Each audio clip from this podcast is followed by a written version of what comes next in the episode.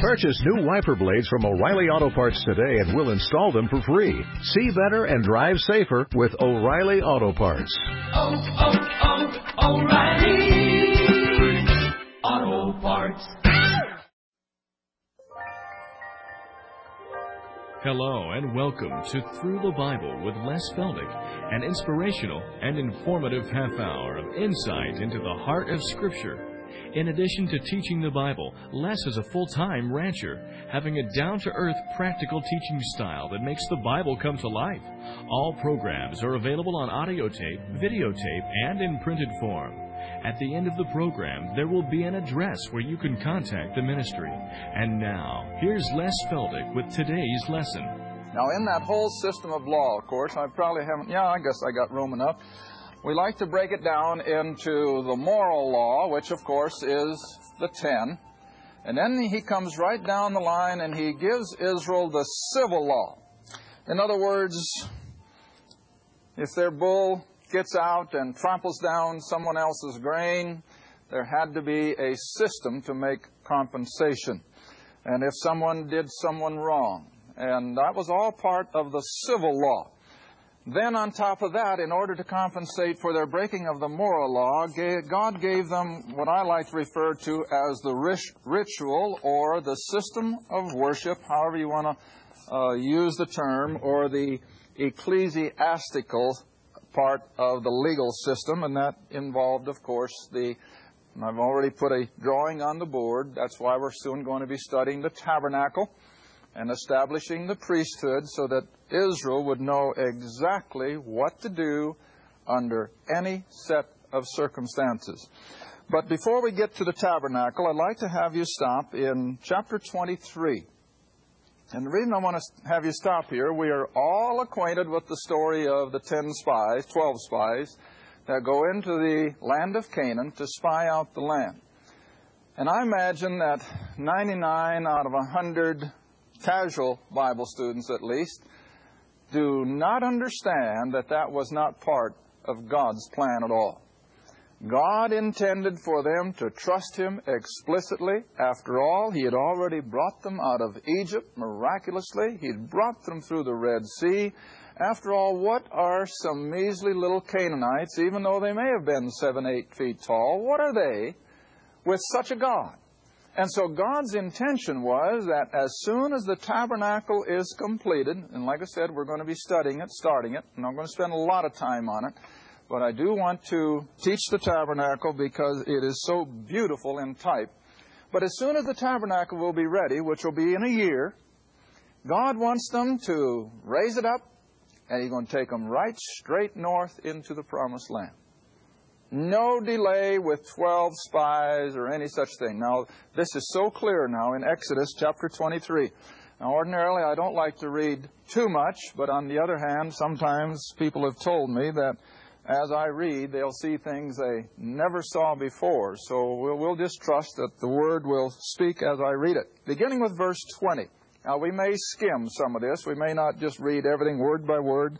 And as I've always encouraged my classes, when you get home or sometime in the next few days, go back and indeed read these so that if I have skipped something, you can pick it up. Behold, verse twenty, chapter twenty-three, I send an angel. I always have to stop. Who's the angel in this case? Well, it's Jehovah Himself. Remember I pointed that out several weeks ago, that the angel of God, the angel of the Lord, is always God the Son. It's Jehovah. We picked that up in Genesis forty-six, where Jacob referred to Him as the redeeming angel. Now, there's only one Redeemer in Scripture, and that's God the Son. It's Jehovah in the Old Testament, Christ in the New. So it's the same person now that is referred to here then as the angel. Behold, I send an angel before thee to keep thee in the way and to bring thee into the place which I have prepared. See, now this is Jehovah speaking, and He's going to lead them. Oh, let's see. Verse twenty-three. Now, I'm going to, like I say, I'm going to skip a few of these just for sake of time. For mine angel shall go before thee and bring thee into the Amorites, the Hittites, the Perizzites, the Canaanites, the Hivites, the Jebusites. And God says, I will cut them off. Thou shalt not bow down to their gods. Verse twenty-five, you shall serve the Lord your God. He shall bless thy bread, thy water. I will take sickness away from the midst of thee. Now then, verse twenty-seven, I will send my fear before thee, and will destroy. Now keep, keep the subject in mind here. Who's going to do the destroying? God is. He's not telling Israel they have to. God says, I will destroy all the people to whom thou shalt come. I will make all thy enemies to turn their backs and run before thee. Verse twenty-nine, I'll not, or twenty-nine, I will not drive them out before thee in one year. In other words, this isn't going to happen all of a sudden, because otherwise Israel wouldn't be able to keep up with it. So I'll not drive them out in one year, lest the land become desolate. In other words, they wouldn't be able to keep on taking care of it. And the beasts of the field multiply against thee, but little by little I will drive them out from before thee, until thou be increased and inherit Inherit the land. And now look at verse thirty-one, and remembering those of you who have been with me all the way since Genesis one, here comes the promise given to Abraham of how much they would inherit. And remember, it was to be all the way from the river of Egypt to the Euphrates River on the east, northern Lebanon or Mount Hermon on the north, and the Red Sea on the south. That whole Middle East has been promised to the nation of Israel. And so he says, I will set thy bounds from the Red Sea, even to the sea of the Philistines, which of course would be the Mediterranean, from the desert, that is the Judean desert, I'm sure, to the river. Now, when the Bible says the river, what is it? Euphrates. That's the river in Scripture. For I will deliver the inhabitants of the land into your hand. Thou shalt drive them out before thee. Thou shalt make no covenant with them, that they not dwell in thy land, lest they make thee sin against me. Now, in line with that, I'd like to have you turn with me just for a second, and we'll look at it again in weeks to come. Go to Deuteronomy. Deuteronomy chapter one, where Paul, uh, Paul, where Moses is now, the book of Deuteronomy is a synopsis. It's just a repeat of everything. And so he is going back here at the book of Deuteronomy for from when they had first come away from Mount Sinai and were indeed ready to go, as we see here in Exodus, to go into the promised land. Verse nineteen of Deuteronomy one. Now Moses says, when we departed from Horeb, that is, of course, Mount Sinai, where they're going to be building this tabernacle, when we departed from Horeb, we went through all that great and terrible wilderness, which you saw by the way of the mountain of the Amorites, as the Lord our God commanded us, and we came to Kadesh Barnea. And I said unto you, verse twenty, you are come to the mountain of the Amorites, which the Lord our God doth give unto us. Behold, the Lord thy God hath set the land before thee. Go up and possess it. Does he tell them to send in twelve spies? No. So whose idea was it? Well, it was the Israelites, see? They were the ones that backed off and weak in faith and forgetting all of the power that their God had manifested. They say, hey, we can't go in until we know what we're up against. And God condescended, see? But, oh, don't you imagine those Jews must have wished those twelve had never gone in? Because it was because of their report that Israel got weak and got afraid and said, oh, we can't do it. And then, you know, the amazing thing, and we, we look at this from time to time. You get back to the book of Hebrews. We won't take time to look at it. But I think it's in Hebrews chapter four when Paul, by inspiration, is referring to those forty years that they wasted in the wilderness. And he says, you could have gone in. You could have had the land of promise. But you did not because of your, what? Unbelief. Not their immorality. And, oh, they've been guilty of a lot of that.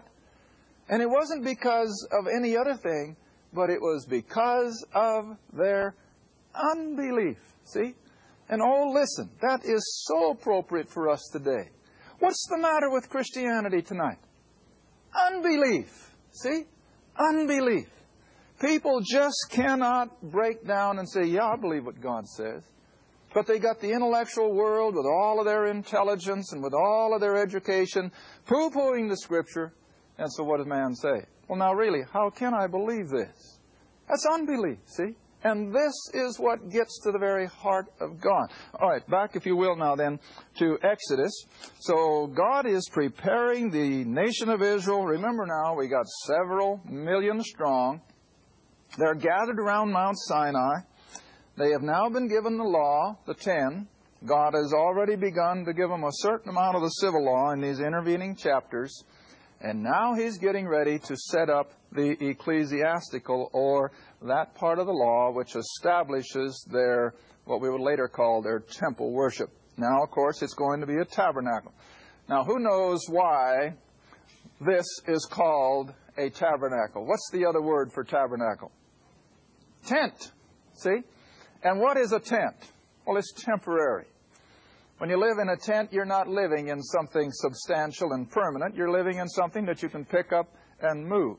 Now, Paul also refers to our body as a what? As a tent, as a tabernacle. See, it's not here forever. It's temporary. And consequently, we have to tie all this together. All right, verse one now then of chapter twenty-five. God has called Moses up again into the top of the mountain. And the fire and the thunder is taking place. And the Lord, verse one of chapter twenty-five, spake unto Moses, saying, Speak unto the children of Israel, that they bring me an offering. Of every man that giveth it willingly with his heart, ye shall take my offering. Now remember, what was the word? Willingly. Willingly. And this is the offering which you shall take from them. Gold, silver, brass, purple or blue, purple, and scarlet, and fine linen. Goat's hair, in other words, skins or whatever put together of goat's hair. Ram skins, dyed red. Badger skins. Now, I always have to identify, or what should I say, define that word badgers. We in North America think of the animal that's about that wide across the top and big, long claws. Well, they don't know that animal in the Middle East. And so the badger here was really a seal, a, a seawater animal. A seal. And I want you to remember that because of the hide of these seals that will be put on the outside of the little tabernacle tent. And I'll point that out when we come to it. Now, the first thing, well, read on for a little bit. Oil for the lights, spices for the anointing, the sweet incense, the onyx stones, and we know the stones that went into the ephod and in the, uh, the Urim and the Thummim. Beautiful stones.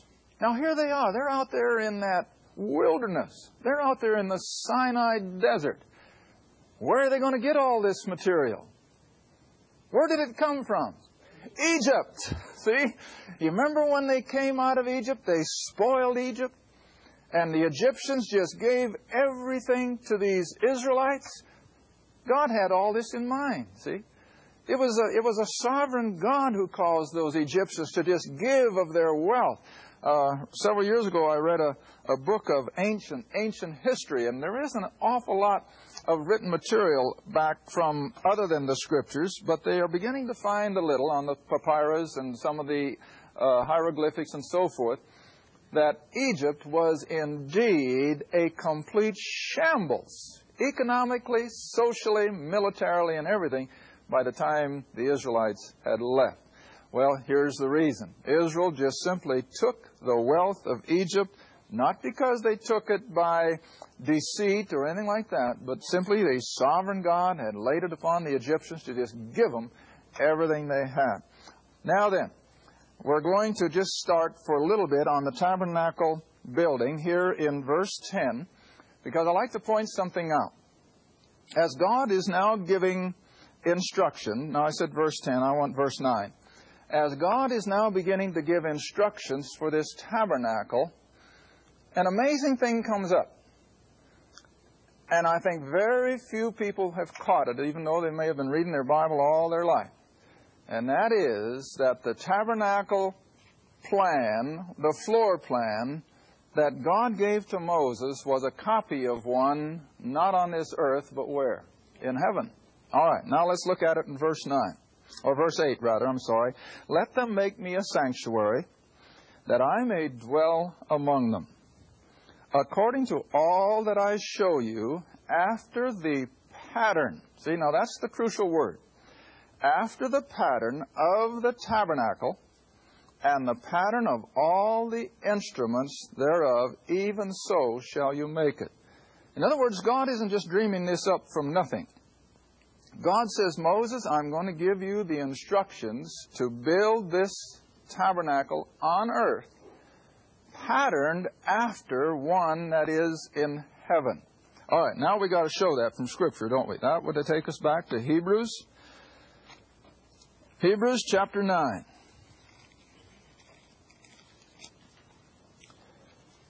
Hebrews chapter nine. Now, we alluded to this several weeks ago, and I've had several requests to repeat it, so if we've got time in this half hour, we're going to try and do it. If not, we may just wait until the next program, because I don't like to get rushed in those final minute or two. But here in Hebrews chapter nine, you drop down to verse eleven. Hebrews chapter nine, verse eleven. Well, Paul writes, But Christ being come a high priest of good things to come, by a greater and more perfect tabernacle. What's the next statement? Not made with hands. See? In other words, not something that was made like the tabernacle in, in the Sinai. Not something that was made like Solomon's temple by men. But see, we're talking about a tabernacle that God has constructed, see? A tabernacle not made with hands, that is to say, not of this building. Now, if you've got a newer translation, maybe they've put it in the text. Otherwise, I hope you've got a marginal Bible that'll give you some help. That word building would have been better translated what? Creation. In other words, this, what Paul is referring to, not made with men's hands, is not on this earth, it's not on this creation, so it has to be where? In heaven. In heaven itself, into the very throne room. And evidently God had set this up in heaven so that even though we see it all practiced back here in, in ancient Israel, yet this becomes so appropriate for you and I in the age of grace, you see. And we'll be coming to all this in, in the next few lessons. But when that high priest went in and sprinkled the blood on the mercy seat, he came all the way through and sprinkled the blood on the mercy seat as the high priest of Israel, what did Christ do for us?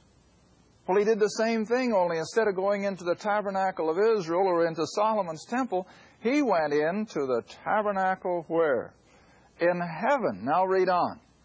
Verse twelve of this same chapter, Neither by the blood of goats and calves, but by his own blood, he, Christ, entered in once into the holy place.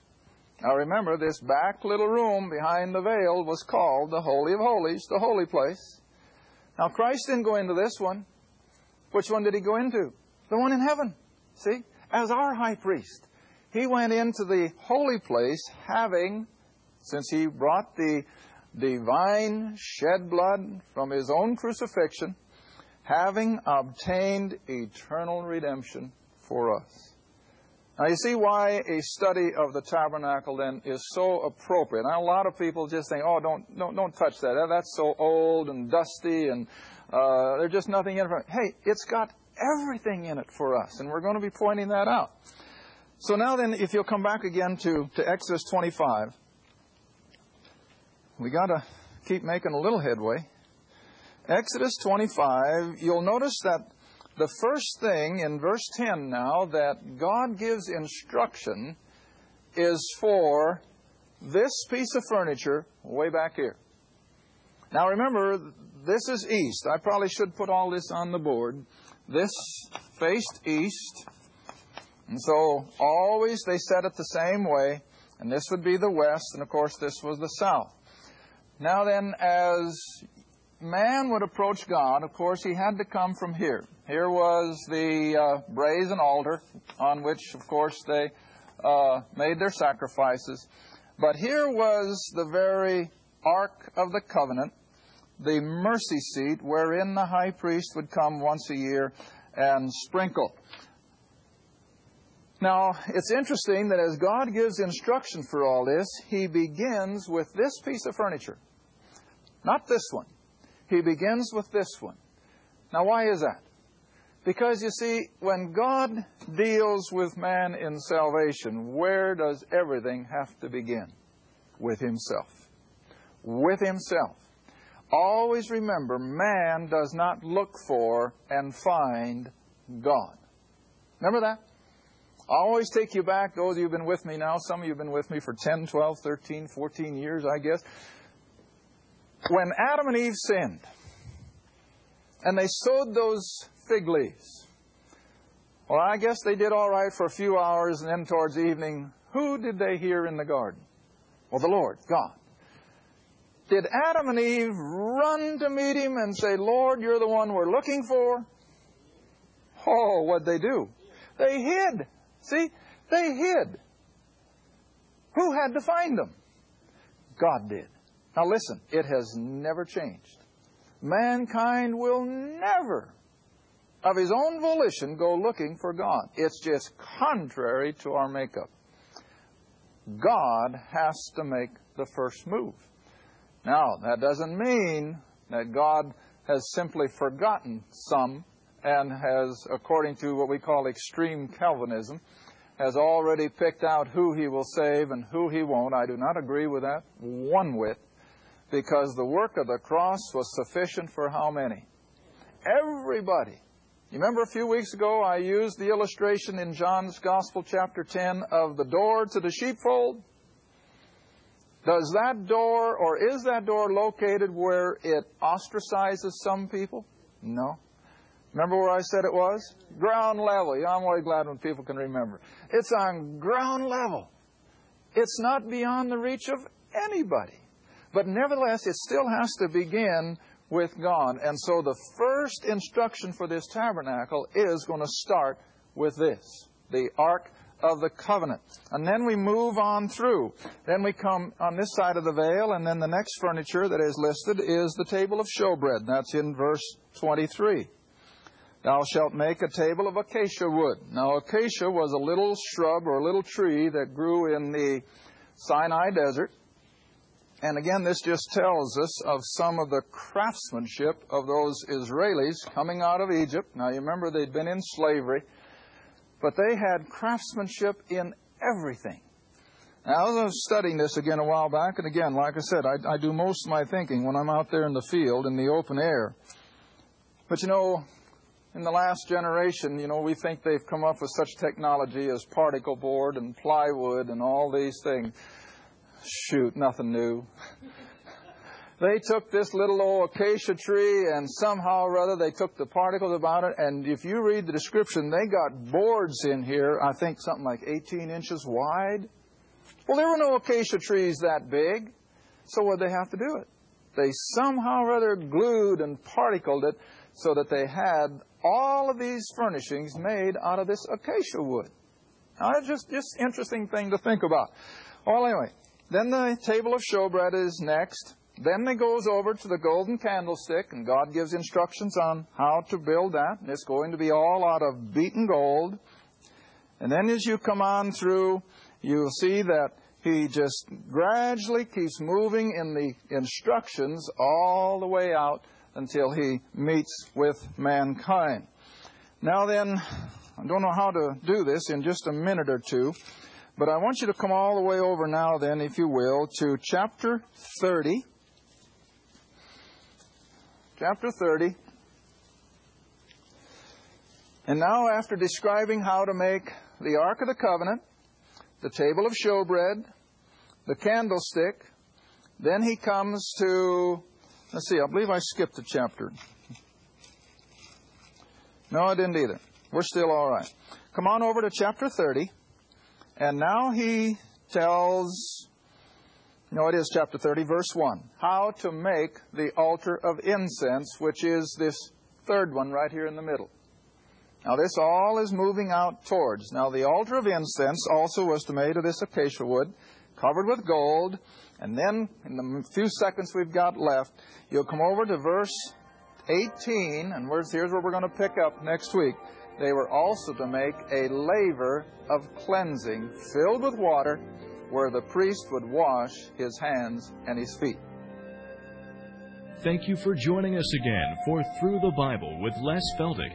If you'd like to order audio tapes, videos, or any of our printed material, you may do so by writing Les Feldick Ministries, Route one, Box seven sixty, Kinta, Oklahoma, seven four five five two.